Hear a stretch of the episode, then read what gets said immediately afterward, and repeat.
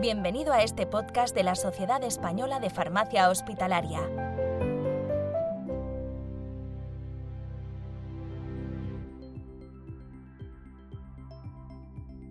Buenos días, somos Estela y Miriam, farmacéuticas hospitalarias del Hospital Universitario Santa Sofía y Hospital Universitario Moisés Broggi. En este podcast os destacaremos aspectos importantes sobre las guías de práctica farmacéutica de artritis reumatoide y enfermedad inflamatoria intestinal, así como de las dos que estamos trabajando desde el GTI, de dermatitis atópica y lupus eritematoso sistémico. En la segunda parte trataremos la guía y destacando el uso de medicamentos en el embarazo y lactancia y la digitalización de la misma. El objetivo del grupo GTI es el abordaje de las enfermedades inflamatorias inmunomediadas, IMIT, de ahora en adelante. El sistema inmunitario es el responsable de la protección del organismo frente a enfermedades infecciosas y diversos agentes externos que provocan su activación, como pueden ser elementos extraños, patógenos o fallos en el control de crecimiento y diferenciación celular, con la finalidad de instaurar la homeostasis. En situaciones patológicas, dichos mecanismos protectores frente a agentes externos o internos son los responsables de provocar lesiones tisulares o enfermedades. Las enfermedades inflamatorias inmunomediadas son un grupo de enfermedades consecuencia de inflamación crónica sistémica causada por una alteración del sistema inmune que puede afectar a distintos órganos. Según la bibliografía, entre 6 y 7 personas de cada 100 padecieron alguna de las IMID más relevantes durante el 2017. Estos datos nacionales son similares a los ya conocidos en otros países europeos. La artritis reumatoide es una enfermedad inflamatoria crónica multisistémica de etiología desconocida y de naturaleza autoinmune en la que predominan las manifestaciones articulares. Es la enfermedad inflamatoria articular más frecuente y puede conllevar la destrucción articular, discapacidad y un aumento de la mortalidad. La artritis reumatoide presenta una prevalencia con una gran variabilidad geográfica, siendo aproximadamente del 0,5 al 1% a nivel global. En España, el estudio EPISER de 2016 la estima en un 0,8%, superior a la de otros países de nuestro entorno. En relación a la atención farmacéutica, cabe destacar la gran rapidez en su evolución y la mayor relevancia de los pacientes crónicos hace que sea indispensable dar respuesta a sus necesidades, tanto desde un punto de vista de resultados de salud como para garantizar la sostenibilidad del sistema en un entorno con presión creciente sobre los costes. ¿Cómo se define el modelo CMO? La capacidad es entendida como la posibilidad a atender a los pacientes y proveer de atención farmacéutica a todos ellos, siempre en función de sus necesidades. La motivación se entiende como la capacidad de alinear objetivos a corto plazo con objetivos a largo plazo, en relación con la farmacoterapia, y es el motor fundamental de la relación del farmacéutico hospitalario con los pacientes. Y por último, la oportunidad se entiende como el poder tomar decisiones en tiempo real o en tiempo útil que permitan a los pacientes cumplir con sus objetivos farmacoterapéuticos. Bueno, y entonces, ¿cuáles son los diferentes procesos asistenciales a los que se someten los pacientes con artritis reumatoide desde un punto de vista de la farmacia hospitalaria? Bien, tal como se detalla en la guía de artritis reumatoide, se hace una visita inicial donde se da la atención farmacéutica individualizada a través de un enfoque que integre la educación sobre la enfermedad y el asesoramiento del paciente en el manejo de las terapias. Antes de iniciar un tratamiento, la obtención de índices objetivos validados que guarden relación con la evolución de la enfermedad constituirá la referencia de control para la evaluación individualizada, la validación del plan terapéutico y la observación de su respuesta. Por otro lado, dado que las comorbilidades del paciente influyen en el pronóstico y en la calidad de vida, así como en la mortalidad, hospitalización y discapacidad laboral, es recomendable igualmente incluir un registro de ellas al inicio. ¿Y cómo se, estructura la entrevista clínica? Bien, una vez el paciente se encuentra en la consulta de atención farmacéutica, se procederá a la entrevista clínica durante la cual la comprensión por parte de los pacientes del proceso de la enfermedad y en particular de su causa influye en la percepción sobre el valor del tratamiento farmacológico. La experiencia, por tanto, mejorará mediante el empleo de una entrevista motivacional articulada en dos fases. La primera sería la fase de identificación, planificación y valoración en relación con la farmacoterapia donde se busca establecer la relación farmacéutico-paciente, así como obtener los datos sobre la naturaleza del problema de salud, creencias y expectativas del paciente y sintetizar la información tratando de delimitar, clarificar y planificar los objetivos de forma clara, realista y alcanzable. La segunda fase constituye la fase de determinación de los objetivos que se han de seguir y las intervenciones que se llevarán a cabo en función de la información obtenida. Para eso se expondrán los problemas hallados y se informará del plan de actuación. Se proporcionará educación sanitaria orientada a la modificación de conductas negativas y la promoción de las positivas y se motivará al paciente para conseguir que los cambios propuestos perduren en el tiempo. ¿Y cuáles son las variables a tener en cuenta al validar el tratamiento de pacientes con artritis reumatoide? Una vez identificados los datos del paciente y su tratamiento, se debe validar la adecuación del tratamiento prescrito a la situación clínica del paciente. Por lo tanto, revisará y destacará, entre otros, características individuales del paciente, su estado y la indicación del tratamiento, la posología y duración recomendada en artritis reumatoide, incluida la desescalada de dosis cuando clínicamente sea admisible, las características de los dispositivos de administración, interacciones farmacológicas y perfil de reacciones adversas, preferencias del paciente en relación a su tratamiento y estilo de vida y la velocidad esperada de instauración del efecto, entre otros. ¿Y cómo se aborda el seguimiento del paciente? Pues la colaboración con el equipo médico prescriptor permitirá consensuar y optimizar los objetivos del tratamiento durante su inicio, modificación, seguimiento y retirada. En la visita de seguimiento debemos valorar principalmente la efectividad del tratamiento, su seguridad y la adherencia al mismo. En cuanto a la efectividad, el objetivo del tratamiento debe ser alcanzar la remisión clínica, que se define como ausencia o reducción de signos y síntomas de enfermedad inflamatoria. La seguridad consiste en el seguimiento de la tolerancia y aparición de efectos adversos durante el tratamiento la monitorización de reacciones adversas, tanto las referidas por el paciente como las destacadas por los profesionales sanitarios, son imprescindibles en el seguimiento. Y por último, se recomienda valorar la adherencia en cada visita, idealmente con dos métodos de medida, como pueden ser los registros de dispensación de farmacia y cuestionarios, acompañado con la entrevista clínica para confirmar el dato. Bien, pues ah, sobre los niveles de estratificación y criterios de derivación finalización de tratamiento, ¿qué hay de ellas? ¿Qué se cuenta en la guía? En la guía también se aborda la atención farmacéutica en base a los niveles de estratificación. Estratificando al paciente se establecen las intervenciones farmacéuticas más efectivas en función de las necesidades de cada persona. Los objetivos son Establecer los criterios para derivar a un paciente con artritis reumatoide moderada grave al especialista en cualquier momento del proceso, es decir, al inicio, al cambio, al mantenimiento y seguimiento y a la finalización del tratamiento. Dichos criterios pueden ser reacciones adversas a medicamentos, contraindicaciones, interacciones farmacológicas, entre otras. Establecer los criterios específicos para cada uno de los medicamentos biológicos indicados en artritis reumatoide y dispensados en los servicios de farmacia. Y el último objetivo sería establecer los criterios de finalización o interrupción del tratamiento. Debe realizarse mediante entrevista con el paciente y se deben tratar aspectos como la fecha y motivo de finalización, historial farmacoterapéutico y fecha de reinicio si procede. ¿Qué otras guías de IMIT se han elaborado en el grupo de trabajo del GTI? Pues la colitis ulcerosa y la enfermedad de Crohn son las principales formas de enfermedad inflamatoria intestinal. Es por ello que hemos elaborado también una guía para este tipo de enfermedades. Son crónicas y se caracterizan por la alternancia de periodos de actividad y remisión de duración impredecible.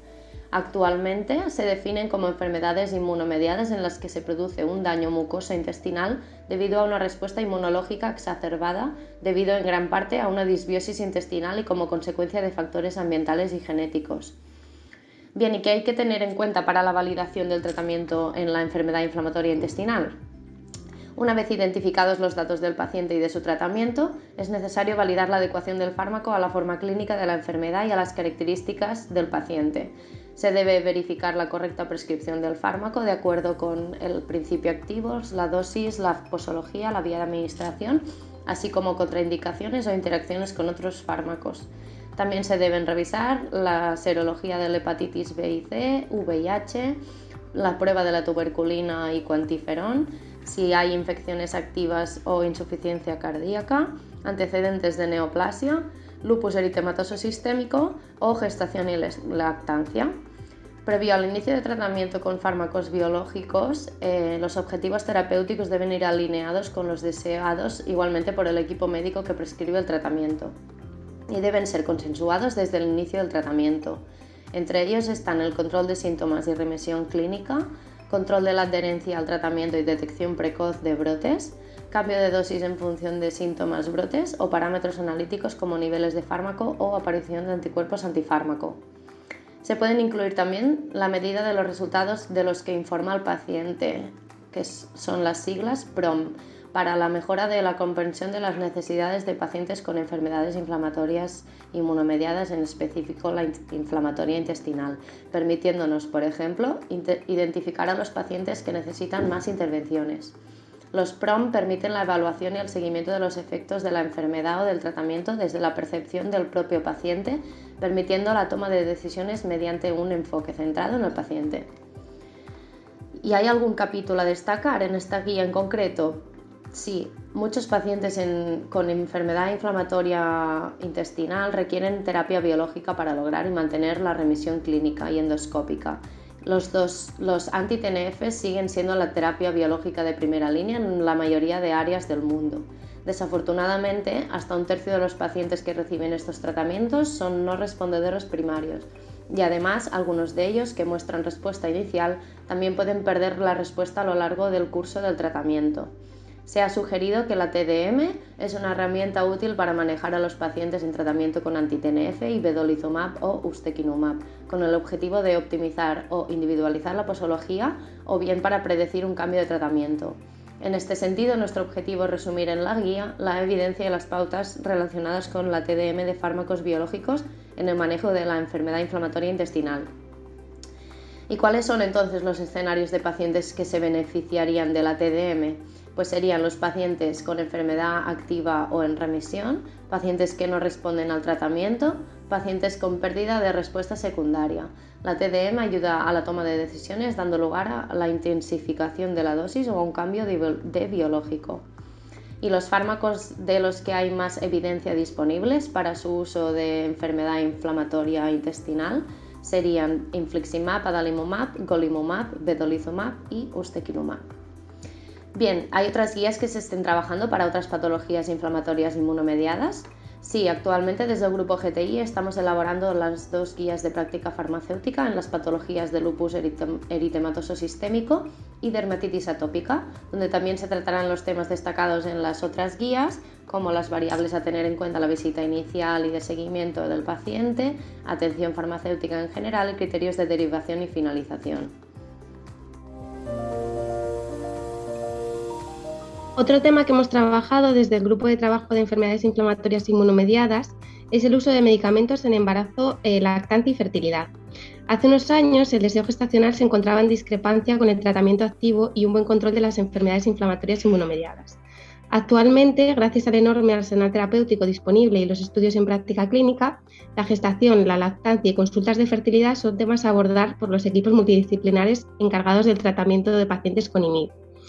La utilización de estos medicamentos plantea muchas preguntas a mujeres con deseo gestacional o ya embarazadas acerca de si deben mantener o retirar el tratamiento, el riesgo que conlleva para los recién nacidos y sus madres y la seguridad a largo plazo.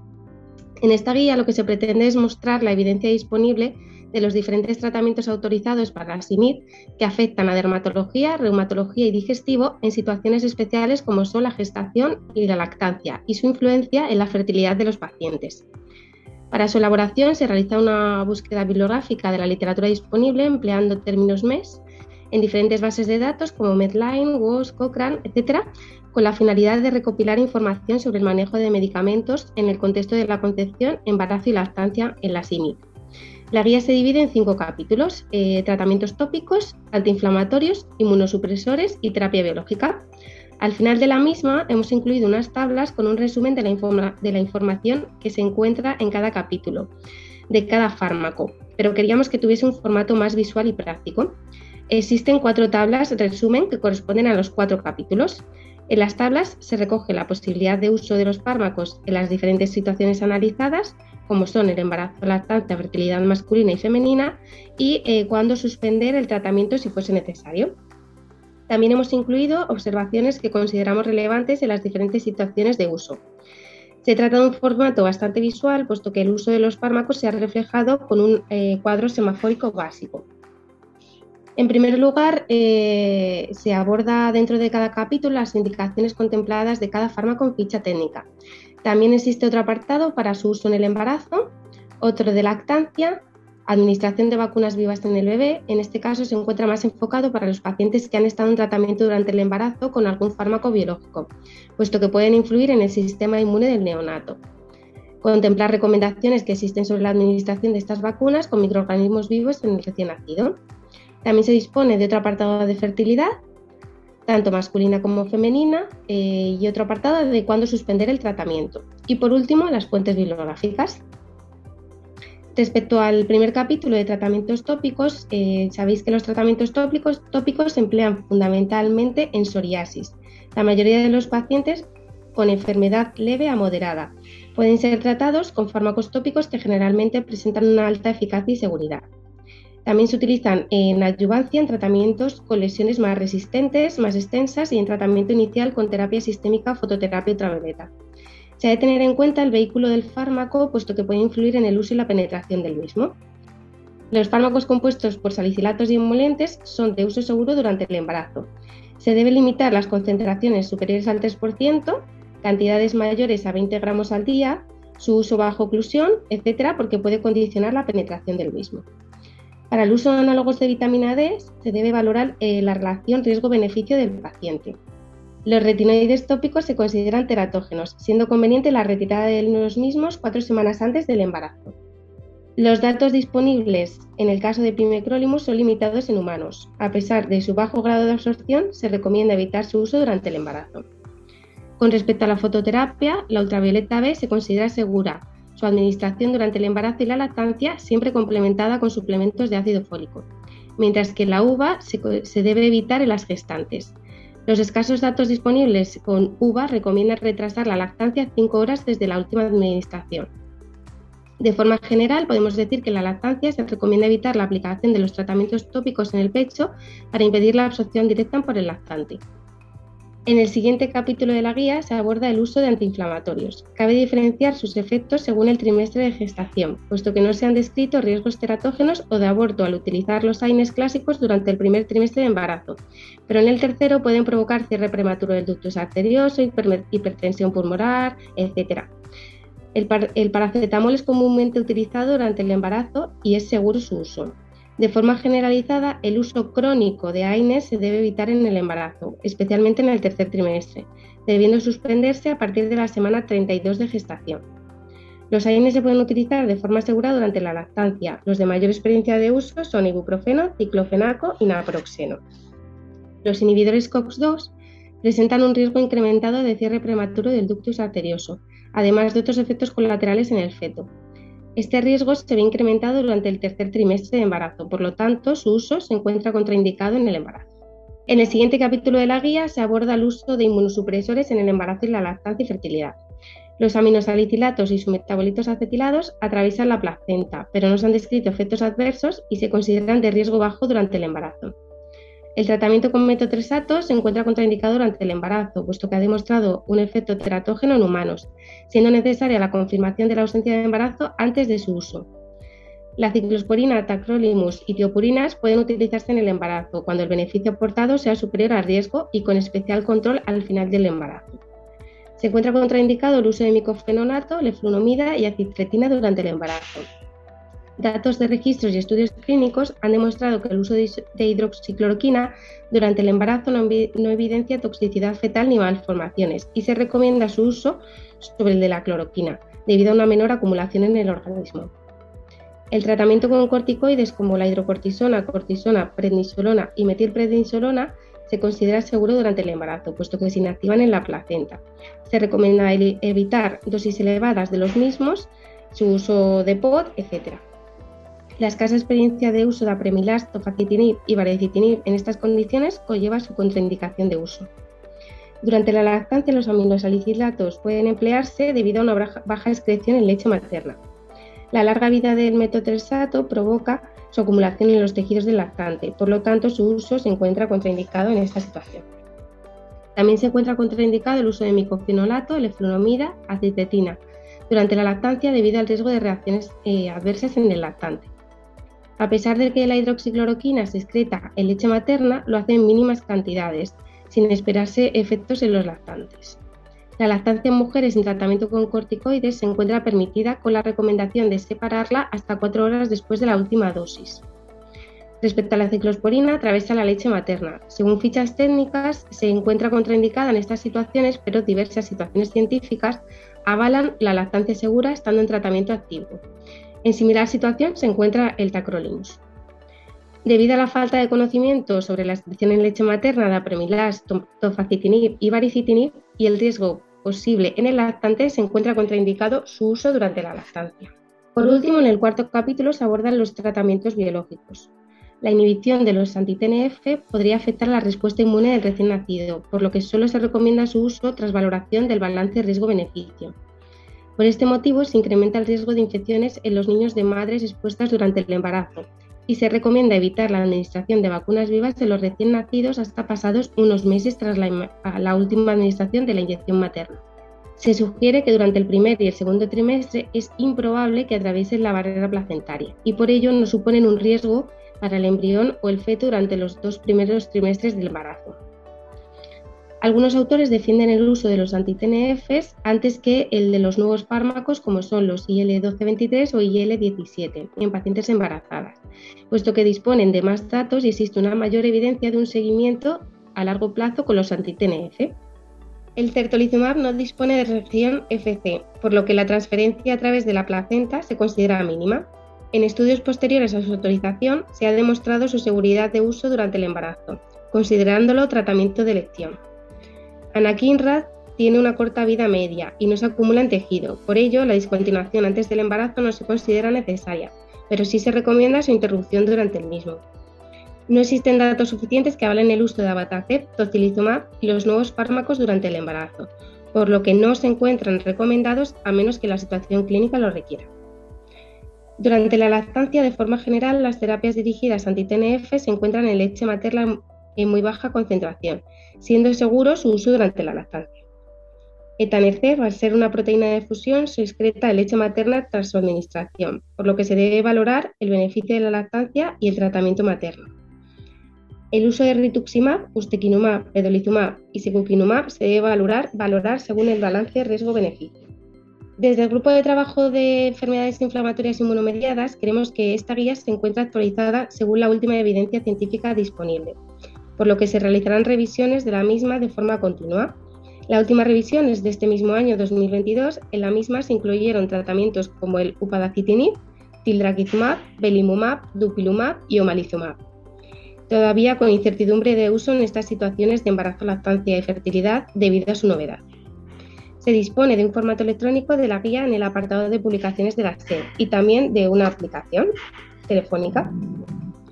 Con ello quiero introducir un tema de gran importancia, como es la digitalización de la guía de embarazo, lactancia y fertilidad. Las nuevas tecnologías de la información y comunicación han abierto un abanico de posibilidades en el sector de la salud respecto al seguimiento y la comunicación entre los profesionales sanitarios y los pacientes. Herramientas como aplicaciones móviles, por su accesibilidad para la gran mayoría de la población, se han convertido en un aliado imprescindible para mejorar la seguridad y la calidad de la atención a los pacientes, ofreciéndoles la oportunidad de tener una mayor información y responsabilidad en su tratamiento. Las APPs están demostrando una mejora en los resultados en salud, que van desde una mayor satisfacción hasta una reducción de las complicaciones e incluso de ingresos hospitalarios. Sin embargo, a pesar de la multitud de APPs disponibles, muy pocas presentan un respaldo científico suficiente. Diseñar APPs en un medio controlado, de la mano de profesionales sanitarios y en función de las necesidades de los pacientes es fundamental para garantizar su éxito. La pandemia ha sido un punto de inflexión en el uso de estas tecnologías. El futuro de las APPs pasa por conocer la realidad actual, que ha cambiado la manera en la que nos relacionamos con los pacientes, haciendo que nos replanteemos nuevas formas de trabajar en procesos que ya teníamos asentados.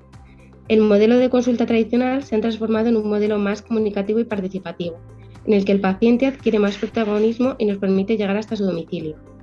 La digitalización de la guía de fármacos en embarazo, lactancia y fertilidad supone una mejora continua de la misma, con actualizaciones constantes que aporten mejoras tanto en su uso como en su contenido.